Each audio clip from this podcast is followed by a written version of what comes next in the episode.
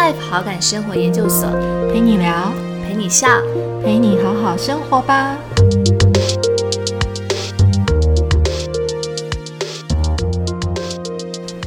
大家好，欢迎来到 Better Life 好感生活研究所，我是伟平，我是 Mandy。嗯，我们今天的单元是呃 Better Life 好感生活书房，跟之前的呃。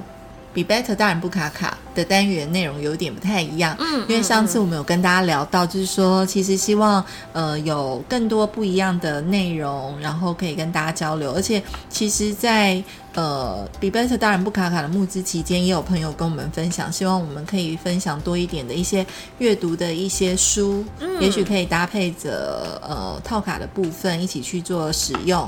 然后跟一些呃一些分享，对，所以今天呢，我们就来到了贝特拉好感生活书房的一个单元，嗯，对，因为其实，在呃去年的时候，其实刚好呃我们也。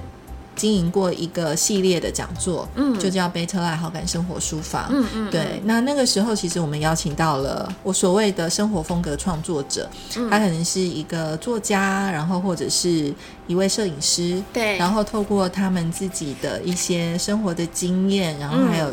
自身的一个角色的定位，然后跟大家去分享他们分享的一些推荐的书单。嗯，其实之前在这样子的一个系列讲座的活动中，透过每一个人的视角去分享他们推荐的书籍，我觉得其实都蛮有趣的。等于一次看了好多本书，然后可以从里面呃发掘到不一样的收获。嗯，对，所以循着这样子的一个定位模式，我们想说透过 podcast 的一个形式，嗯，然后跟大家透过书的部分一起来聊聊，对，那今天呢，我们就一样是呃，透过一位朋友，然后来帮我们。介绍一本推荐的书，嗯，对，那就是呃，今天就请 Mandy 这边，嗯，Mandy 有准备介绍了一本他想跟大家分享推荐的书，我们请 Mandy 来分享一下。好哦，今天其实想要跟大家分享这本书叫做《时髦的幸福》哦，对，时髦的幸福，对，幸福可以很时髦，没错，幸福也要很时髦，可能是因为呃，写应该说写这本书的作者。本身他自己的一些 background 就是他的背景，就是比较时尚产业。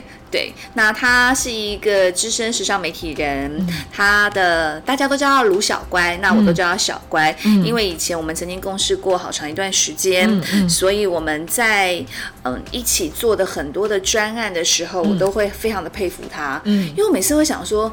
天哪，你到底哪来的这么多 idea，跟哪来这么多灵感，可以去想到这些的专题？那想到这些专题之后，你要去把它气化执行出来，然后要把它去做完，哎，真的很不容易耶。以前的时候，其实有时候蛮讨厌他的，因为想说，哦，又来了。怎么有这么多东西？嗯，为什么又有这种发想？但是当你去做完它之后，真的超级有成就感的。所以我觉一直都觉得说，哦，他是他是一个我很欣赏的前辈，也是一个我很喜欢的同事，然后也是一个我非常敬佩的朋友。对，那当然他现在离开了所谓的媒体圈，也过了不一样的一个工作人的生活。但他出了这本书，他是在去年的时候出这本书。的，那他那时候呃送我这本书的时候，我一看到我就觉得哎，好有意思哦，时髦的幸福是什么意思？然后把里面的书打稍微看，稍微先简单翻阅的时候，发现哦，这有点像是他这么多年来针对呃，因为其实杂志都会有一个总编辑的话，那他在总编辑的话里面的一些的呃文字，把它集结成一本书，那里面大概会有六十几个小故事吧，哦，六十几个，对，六十几个小故事，我觉得六十几个小故事其实读起来很舒服，因为我觉得有的时候呃，笔者的他的文字。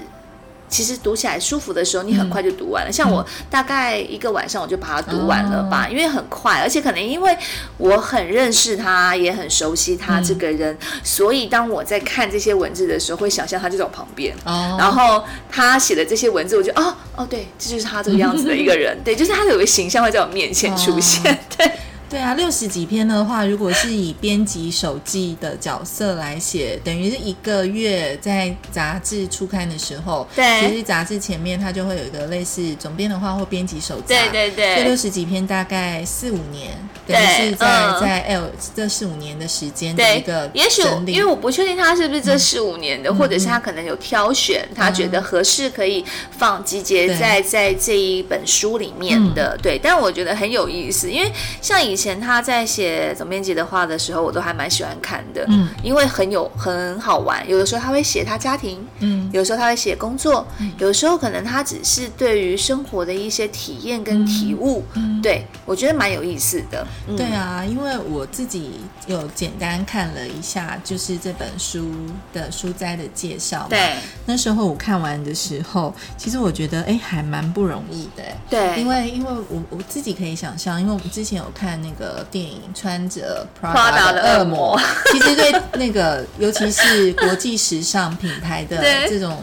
呃，总那个总编他会有一个既定的印象，对对可能就会觉得说，哇，他是一个很高压的人，嗯。然后用气场去掌掌控全场的那样的人，对对但是我再回来去看了一下这个文字，嗯还有很多推荐人的一个内容的时候，发现说，哎，跟我们在电影里面这种比较类似是偏时尚品牌的嗯。总编的形象很不一样。嗯，嗯对，嗯。感觉就是包含，就是我呃看一下小乖的女儿都有帮她写推荐，还有她的老公，嗯超可爱的。很可爱。嗯。对，然后嗯，我自己可以理解，就是做媒体跟杂志这个产业其实是非常高压的，嗯。速度非常快的。嗯嗯。然后同时她又是两个女儿的妈妈，对。对，然后也也也是妻子嘛，对。对，所以我觉得在那么多角色的一个状况之下，然后这么高度竞争，然后速度那么快的状况之下，但是展现出来却是一个，嗯、很温暖、很优雅的这样的一个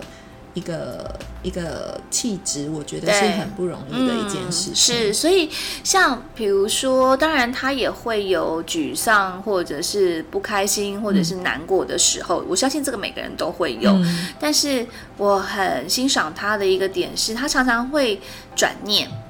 就是他常常会把一些不开心的事情，可能用比较正向或乐观的态度去面对。对，那像刚刚伟平讲到说他的很多的角色转换这件事情，他也是花了好长一段时间跟家人慢慢的磨合，然后去做一些，我觉得有时候这种妥协或者是一种。调整吧，因为我觉得每个人都不一样嘛。那随着小孩的年纪长大之后，时间的分配也会有点有所不一样。对，所以我觉得每个人都是在不同的调整、不断的调整当中，找到最适合自己的那样子的生活的方式。对啊，嗯，对，所以其实真的还蛮不容易。所以今天 Mandy 等于是以一个读者，然后同时也是这个作者的前同事对的角色，用更贴近、贴身观察的一个方式，嗯对，然后来帮我们分享这本书。是没错，对啊，所以可以请 Mandy 跟我们分享一下吗？因为里面有六十多篇嘛，对他们他的书里面有没有一些一些书籍的架构跟分类？嗯，其实应该说它有分了几个几个点。那我我今天可能会针对四个小故事、嗯嗯跟大家做一个分享。那这四个小故事里面呢，可能有包括对于生活的一个态度，嗯的风格，然后可能会讲到爱情，嗯好，然后像我们刚刚讲到他很多不同的角色嘛，嗯然后另外当然也会讲到跟朋友之间的关系，以及最后可能会嗯带回到所谓对于人生这样的一个思考的部分。那也许我们可能就先从爱情开始，嗯，要不要？爱情开始。好哦，大家可能对于爱情会不会比较久远了，是不是？久远了？那是我们啦，对对对很多人很多人很近，好不好？很多人很近的，好不好 OK，我都要被你笑死了，久远了，是有点久远了，对我们来说，对。好，哎，你老公听到会不会想说，其实我还是我们的爱情还是很浓烈的啊？嗯，好，哎呀，好好笑。但，但我觉得应该是说，其实呃，在爱情的这一块，因为毕竟呃，小乖他是已经步入了呃婚姻好长一段时间，然后因为他的先生也比他年纪大一些，就是虚长的大概十岁左右，所以可能对他先生来说，其实小乖就有点像是他大女儿的感觉，对，因为小乖某种程度也比较你知道，就是呃很鬼灵精怪啊，然后比较那种不喜欢人家约束他这样子的人，对，但所以当他们在相处的时候，其实也会有很多的。不同的磨合，嗯，那我特别喜欢他在书里面写的这一段话。嗯，他这段话是讲到说，他那时候看了一本书，这本书叫做《今日公休：九十岁老板书店老板的生命情书》，作者是叫做坂本健一。他在这本书里面说过这一段话，他说：“别这么傲慢，嗯，这个人，哦，就是指老公，这个人和你没有任何的渊源，却愿意和你结婚。”嗯，还比世界上任何人都关心你，不把这样的人生伴侣当成一回事，除了傲慢，还有什么字眼可以形容呢？嗯，对我那时候看到这段话，想说哇，哎，很有感呢。就是因为我们曾经常常有的时候，呃，在生活里面呢，我们最常伤害的人，其实都是我们最亲近跟最爱的人。嗯，有没有发现到这件事？对啊，因为就会觉得好像理所当然，有时候对，尤其比如说，尤其像假设我们有另外一半的，或者是有先生的，都会觉得说，你就应该啊，你应该要怎样怎样怎样，你应该要怎样怎样，就是这个应该要怎样怎样，在我们脑海中可能大概出现在上百万遍吧。但其实有的时候并不是这样，就是婚姻的经营啊，或者是两个人的相处啊。不应该是应该，而是有的时候，我觉得是要互相，嗯，大家互相的，呃，去调整，然后互相的去了解，应该要怎么样往前走才是最好的道路。对，所以那时候我看到这边的时候，觉得哇，好真切哦，这句话，嗯嗯，有的时候还蛮傲慢的耶。我觉得就是每个人在在婚姻的或者是爱情的生活里面，还蛮傲慢的这件事。我我我看了这句话，我反而是觉得说，其实那种突然觉得说，其实世界宇宙这么大，嗯，你怎么会刚好在这么多人里面找到了这个人？对，然后跟他成为一个伴侣对的角色。对，我觉得就是我觉得那个缘分啊，嗯，跟对真的很不容易，嗯，对，所以有时候就是变成是说，哎，当你可能有时候跟先生，对，或是你的伴侣之间发生了一些就是不开心的事，嗯，对，或者是我我觉得那个时候有时候可能退一步去想，就是会觉得说，哎，你今天真的很不容易在茫茫人海中遇到了一个人，嗯，但我我我觉得那个前提是说这个人是对的人啦。对，也是有不好的人，对对对，是真的也是有一些，倒不是说什么事情我们都要妥协，而是说，有时候如果只是为了一些很鸡毛蒜皮的小事，嗯，对，或者是说彼此之间的一些习惯上或者是生活模式上的不同，我觉得有时候反而要再去多想想对方的一些优点。是啊，没错，就是。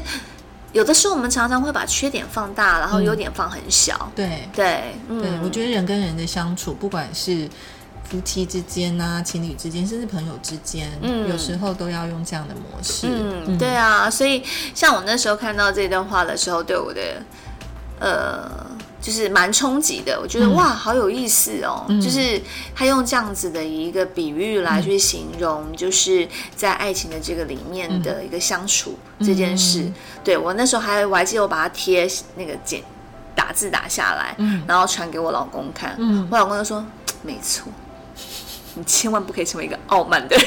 ”傲慢，对我就说：“哎，我觉得我们相处里面蛮好的。” 对。对，嗯，对，所以我就觉得，哎，蛮蛮有意思的，在在这一块的一个，我觉得他的观察，或者是刚刚像伟平的回馈，我觉得都是还蛮好的，嗯，对。然后另外的话，我觉得可能再分享另一个故事，是我觉得在生活，嗯，态度跟风格的这件事情，他其实呃在书中里面有写到，其实像小乖他跟呃一个知名的舞蹈家叫许芳宜，嗯，也是好朋友，他们私底下也是好朋友。那他那天就在他的那个书桌上面啊，看到了他的写的这本书，叫做《我心我行》。嗯，对。那许芳宜她一直是小乖，她也很敬佩的一个人，因为她对于自己很勇敢诚实，然后对于她的生命也都常常的充满了热情。那那时候呢，我看到她在书中里面写到说，许芳宜在她的书中里面写到了这一段话，我也觉得，哇，真的也，就是。我觉得这这个这个的提点是很蛮好的。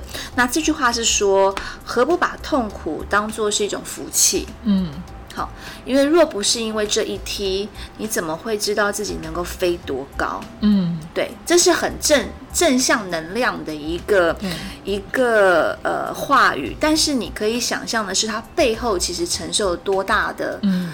多大的一些的压力，或者他承受过多大的一些事件之后，才有这样的体悟。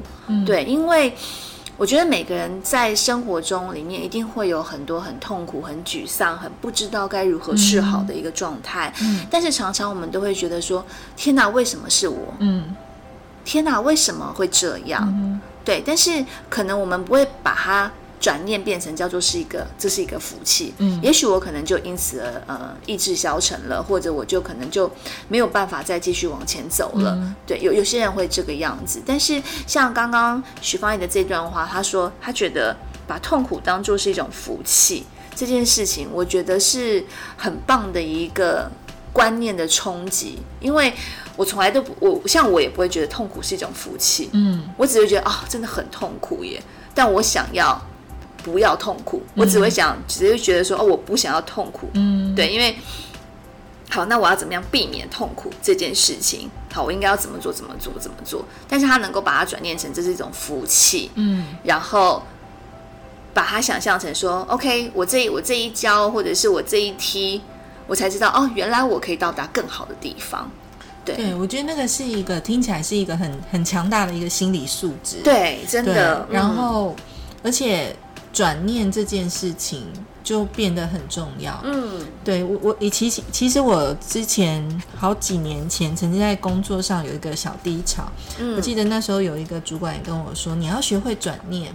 对对，其实当时我完全不太理解这是什么意思。嗯嗯嗯嗯，因为那时候我觉得还很年轻，对那个经历了很多的状态没有那么多。对对，然后所以你遇到很多事情的时候，你。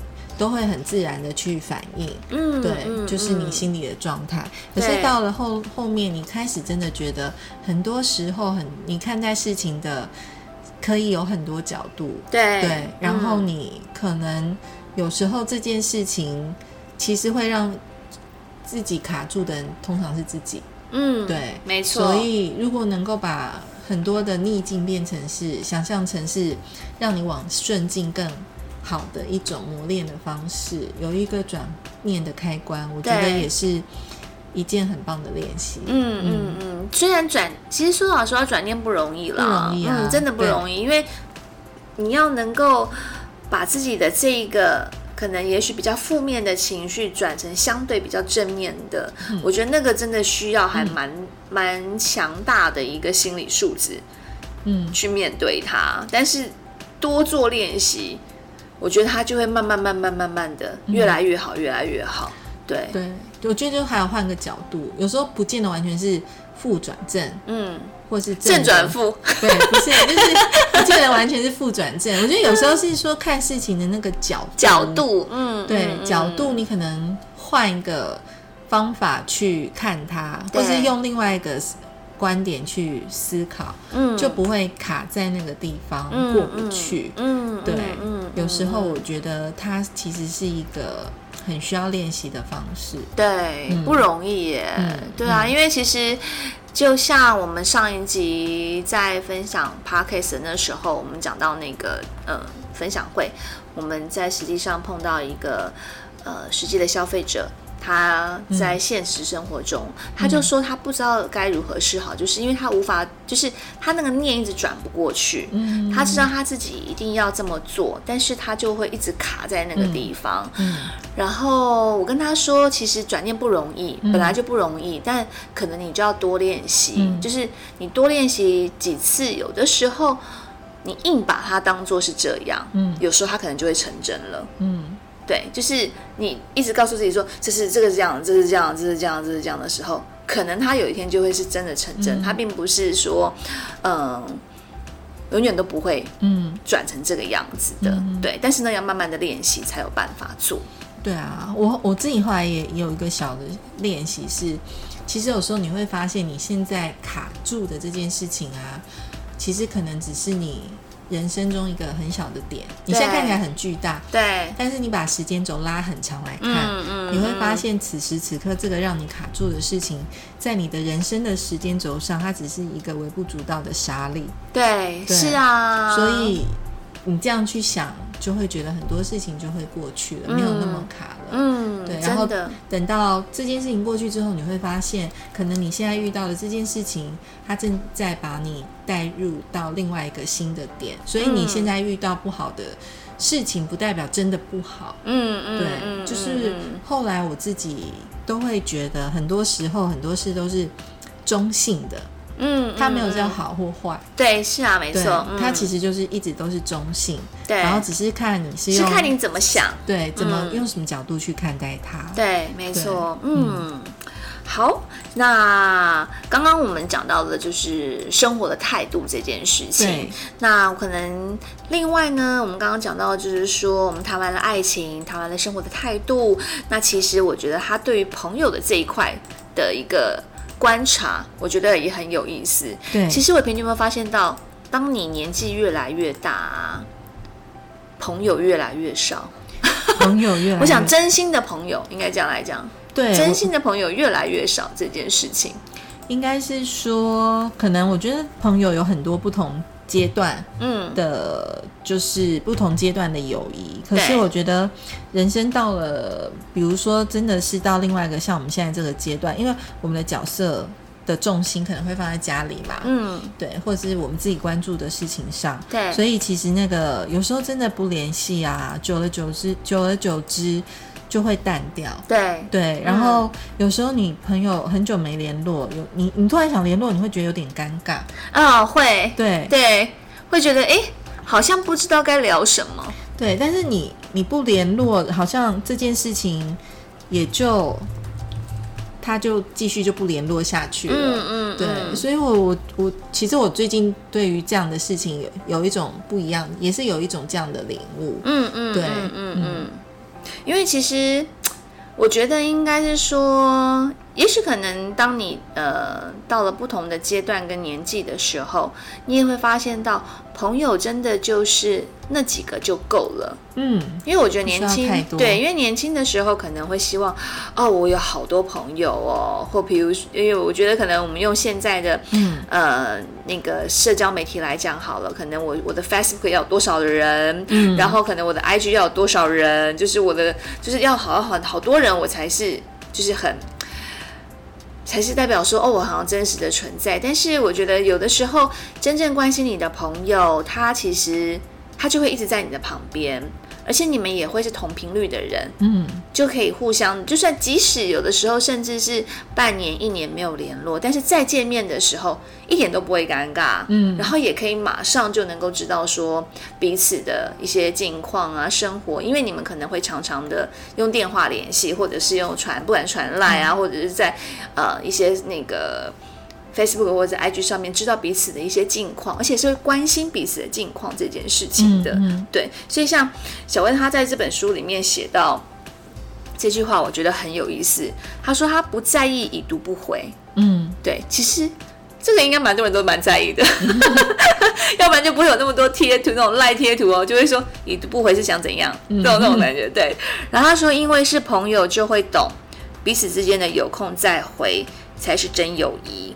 对，但是他也讲到说，日子天天、月月、年年的过着，就算有事没空，还是要常常用一些你惯用的一些联络的方式联络哦，让你让我知道你很好，至少知道你现在的状况，要不然可能二十年之后我就认不出你了。嗯，对，所以我觉得这个部分的话，就是说，我们有的时候不一定要很在意说对方他的呃，比如像刚刚讲到已读不回这个事情，就是我们不用去预测，就是对方现在到底是怎么样的心情或什么，只要知道说我们之间的其实这份友谊一直都是很。很自然的存在着，然后我时常关心你，然后我也常常的跟你联络，我觉得这样子就很够了。嗯，对，嗯，对啊，因为我觉得到一个阶段是真的是朋友重质不重量。对啊，对，能够彼此有一些呃关心的状况，可是我觉得还是要适时的去做关心，但是因为现在。社群媒体上面很多东西都太表象，对，有时候你可能觉得说，呃，在上面传递祝福，我们好像很习惯在上面就是去看到每个人的动态或近况。可是像我有一些朋友，他可能是比较低调的，他可能也许一年也不发文了。哎，我跟你讲，我有朋友是完全不发文的耶，也有这样的朋友。但是，难道？但是你会发现，现在大家好像被制约。你好像你所有的动态都是来自于看他 PO 了什么文呐，然后问他去了去了哪里，最近发生了什么事？对，可是那个真的是他目前真实的生活吗？不一定啊，对，所以还是要，我觉得还是要。私下的去关心，透过其他的媒介去关心他，对对，嗯，不然我们就会变成一种习惯，就变成是我们习惯在上面看别人过着什么样的生活，但不见得是他真实的生活，或者是说生日可能就是靠 Facebook 的提醒，嗯嗯，不然你可能已经忘了那个人的生日是什么时候。哦，对，其实像我老公，呃，前几年你该不会忘了他生日吧？不是。是他有做过这样的，他就刻意把那个 Facebook 的生日通知提醒关掉，嗯然后就想说，其实因为有时候他他就因为他本来也是一个低调的人，对对，但他想说，嗯，如果他把它关掉，至少好歹应该还是会有一些就是老朋友啊或者谁会来。但其实真的太难了耶，我觉得生日好难哦，好难记。嗯，但那一次。既然他就是个位数，嗯嗯，对他其实有点伤心。哦，真的，他会因此而伤心哦。应该也不是伤心，应该是说我们其实都很习惯透过这种机制提醒，然后才会去想到某一个人的生日。可是，在以前我们根本没有 Facebook 这样子的一个工具的时候，对，今天比如说你很重要的人的生日，你还是会记住啊。哦，你还是会把它写在你的本子里，也是，或者是你还是会记得有一些对你来讲很重要的朋友的生日，嗯你不见得一定要透过这样的方式去被提醒，对。对。那被提醒之后，有时候在上面可能大家彼此的祝福其实也很棒，就是大家就是会给予关心，可是有时候就觉得说，哎，当今天如果都没有这样的一个工具的时候，你还会去想起。某一个真的对你很重要的某一个朋友的生日嘛？嗯嗯嗯，对，就是那个温度，其实就已经。我觉得的确，你刚刚讲的这个是，呃，因为现在的这种数位工具的关系，或者是大家可能，但我觉得另外一个点是因为，其实现在大家对于这种这种怎么讲，太仰赖这些数位的。数位的，不管是 App 也好，或者是工具也好，就像我们现在应该也记不太得了其他人的手机号码。以前可能你可能还可以背得起来几个，但你现在是叫做完全可能，有些人甚至连。自己的另一半，嗯或者是家人都不会记得他的手机号码，因为你太长没有打了。而且因为我们现在要接受的资讯实在太多元，有的时候可能就会甚至就会忘记了。对，嗯，所以我觉得回到友谊这一块啊，我就觉得，嗯，科技的进步虽然。加快了我们沟通的效率，对，但是并没有因为这样子让人跟人之间的距离拉得更近。嗯，没有啊，其实有的时候反而更疏离的。对，所以其实我觉得这个这个我还蛮有感的。我反而就觉得说，有时候跳过这些工具，我们应该要更呃去主动的。去跟一些朋友联络，对对，或是主动的关心。你记不记得前一阵子我寄一个链接给你，就是它是一个西班牙的广告，大概讲说，呃，你的朋友，你跟你的朋友还有多少时间可以相处？对对对对对，就是我们永远都会觉得说，哎，可能还要。几十年啊，对不对？现在看起来应该还有几十年，但没有。你跟他见面的机会还有时间，其实是非常少的。虽然我们还没有到像我爸爸那个年纪，常会说见一次少一次，嗯但有时候去想想，也许这个时间都会往前提，因为我们都很依赖。一些就是很快速的一些联络的工具，所以你记不记得我们在呃我们那个比贝特大人布卡卡里面，我记得有一个问题的练习，就是呃有空的话就传一传一封 line 给你曾经很在意的朋友，让他知道让他知道你也在关心他对在关心他这件事情，对就是。这我觉得这个部分的话，就是当你呃试图去做这件事情的时候，可能你会发现到哦，其实朋友都还在，只是可能大家因为生活的忙碌没有办法互相关心。但是我觉得还有另外我的反向的另一个点，就是如果说假设真的已经彼此之间在生活上面并没有任何的。交集点的时候，有的时候就 let it go 吧，嗯，也不用去挂心太多。就是有些人可能会觉得说啊，我们以前这么要好，嗯，那现在不要好了，是为什么？我觉得有的时候没有为什么耶，可能就是你们的对于生活、对于未来有了不一样的一个方式了。那可能那感情都会慢慢的淡掉的。嗯，那真正会一起在你身边的那些人。就会是可能可以一起好好的走一辈子的朋友，嗯，对，嗯嗯，这的确也是需要练习。对啊，是啊，因为其实有些人可能会想说啊，嗯，为什么哈？就以前，但是我发现到其实像我自己也会有很多那种以前很要好的，但后来也几乎都没有什么联络了啊，然后。多当然多多少少你会觉得说啊有好像有点感慨，但是又想说嗯那可能大家都是各自为各自不同的其他的生活的方向去走了，那硬放在一起好像也怪怪的，嗯，对。那现在反而是我觉得要好好的珍惜现跟现在的朋友，嗯，就是你现在都还有联络，大家都彼此真心的把你放在心上的这些人，我觉得好好的去经营跟他们的关系，我觉得这才是。最重要的一件事情，对，嗯，的确也是，嗯，对啊。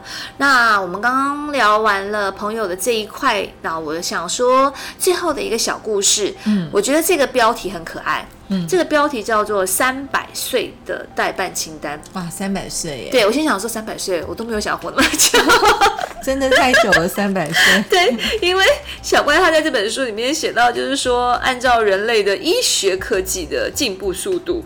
人类可能未来会更长寿，那如果要活到三百岁，可能也不会是一个问题。我那时候看到这个，想说哇，三百岁还得了？我现在都已经觉得好像有点，你知道，活很有点长了。对，就想说三百岁，但是我觉得他的这个议题应该是说，其实。如果你的人生还很长的话，嗯，那你有哪些的事情要做？嗯，对，那他自己也列了一一些他自己的一些呃很想要做的一些代办事项，他发现到好像都是一些。生活上面的小事情，嗯，比如说他很想要做做刺绣啊，很想要多学几几个拿手菜啊，然后可能多去运动啊，然后可能或者是把买回家的杂志跟书把它看完，嗯，对。那他发现到，当他写完这些代办清单之后。原来这些代办清单跟他工作一点关系都没有。嗯，那其实某种程度也是觉得他觉得他的生活有点失衡了。嗯，所以他的这些代办清单都是你知道很想要做的这些，可能算是不是很大的事哦，都是些小事。嗯，你想想看，就是把书看完这件事情，把书看完也是一个，对，也是一个。所以就是变成是说，我觉得回过头来，我们自己在。写我们自己人生的一些代办清单的时候，可能就可以想想一下，说哪些是你可能生活中你可能已经有点忘记了，或者是你很想做到的，嗯，应该要把它拿回来，嗯，好好的去做它，对，让工作跟生活尽量找到一个所谓的平衡的点，你就不会觉得你的生活的失衡了这么的严重，对，嗯，这的确也是，哎，对啊，对，其实。可以列出我们人生有蛮多的一些代办的清单。对对，就是不一定要等到三百岁了。对啦，三百岁有点太长了，我觉得。现在 我觉得现在其实就可以开始练了，甚至我有一些朋友他是每年都会列，其实我也是，就是每年都会列清单的人。然后我很引就于那种打勾的乐趣，就会觉得说哇，做了做了做了，对对对对，然后自己就会觉得说哇。感觉好像又去实现了很多事情。对，而且我觉得那代办清单其实不用到那种什么很大，嗯，或者是好像要很崇高的目标或理想也不用哎。对，就像我觉得我看这篇的时候，我就想说，嗯，好。那我自己的代办清单有哪些呢？我发现也都是那种蛮微小的事情，就是因为我一直很喜欢花，嗯，对，就是那种花花草草的东西。但因为我每次买啊，把这些那种植栽啊放在家里啊，他们都一定会死掉。哦，就我不知道为什么，连那种人家都说最好种的那种多肉植物啊，它都会死掉。多肉才不好种啊！那是谁骗我的？多肉其实不好种，你不应该从多肉先下手。他就说多肉不需要照顾啊，就说可能就是就是偶尔就是帮他加点水啊，然后放在阳光充足的地方。因为我家窗边阳光还算蛮充足的嘛，我就把它放在那，它就渐渐的渐渐的死亡哎。哦，渐渐的，渐渐的。对，然后我就觉得心情很差，我想说这不是应该很好种的东西吗？然后每次我种任何的那种小植栽，它都会死掉。我觉得你可以换那种，就是呃一页，就是观叶植物啦，比较好，对不对？我觉得它反而比较好种。其实多肉没有那么好种，所以是有人骗我就对了。嗯，我觉得不是，是因为 可能没有种过植物，它那个，比如说他说浇点水的浇一点，对呀，谁知道一点多少啊？对呀，所以我觉得还是有机会的。OK，你要换一个换一个植物的形态。好的，好的，好的。对，所以我才想说，好，那我的可能一个小小的代办清事项，就这今年我要养活一盆植物。嗯，要养活，养活一盆植物，听起来很听起来很容易。不难啦，不难，听起来不难啊！你怎么知道？等下死了怎么办？对啊，我觉得你可以从一个小的乐趣开始，然后也许你就会延展出很多奇妙的，就是好玩的事情发生。对，没错。因为我想说，个因为其实像像刚刚小乖在书中写的这些代办清单，我都觉得嗯，没错耶。其实你就把。一些你生活中想做的一些事情，把它写下来，然后每一个做到的时候就把它打勾，那你就会发现到，其实生命里面有很多美好的事情，因为你完成了嘛。那完成某种程度有点小小的成就感。对，那小小的成就感累积起来之后，就可能成为一个大大的成就了。对，对，我觉得这个也是一个很棒的练习。对啊，好，那最后的话，是不是可以请 Mandy 帮我们再介绍一下这本书的书名以及它的出版社？哦，好啊，呃，这个是这本书叫做《时髦的幸福》，然后呢，出版社啊，哇塞，你考倒了我呢。出版社是，如果大家有兴趣的话，其实也可以在上网。出版社是谁呀？出版社，出版社它是呃，捐出去。哦，全额捐出，对，因为他觉得这也是他回馈社会的一个点，对，所以我觉得这件事情也是我很欣赏他的一个部分，就是他他就是人如其，就是也不得不能讲人如其名，就是他这个人就是一个这么温暖的人，嗯，对，那他也不像所谓的穿着 Prada 恶魔里面那样子的一个，就是他也有很他很很强悍很。很强势的一面，因为毕竟你可能要面对很多不一样的单位啊、合作的伙伴啊等等，他当然是会有这一面，因为他必须要嗯。表现出他的专业力，但是他也有很他温暖的一面，然后跟他很嗯激发别人灵感的这一个地方，对，所以那时候我看到他说他的全额的版税通通都会去捐出去，然后去帮助更多的更多的人的时候，我觉得是超级感动的，对，嗯。那今天谢谢 Mandy 跟我们分享这一本书《时髦的幸福》。对，欢迎大家也可以上网再去查询。那我们下次见喽！下次见喽！好，拜拜，拜拜。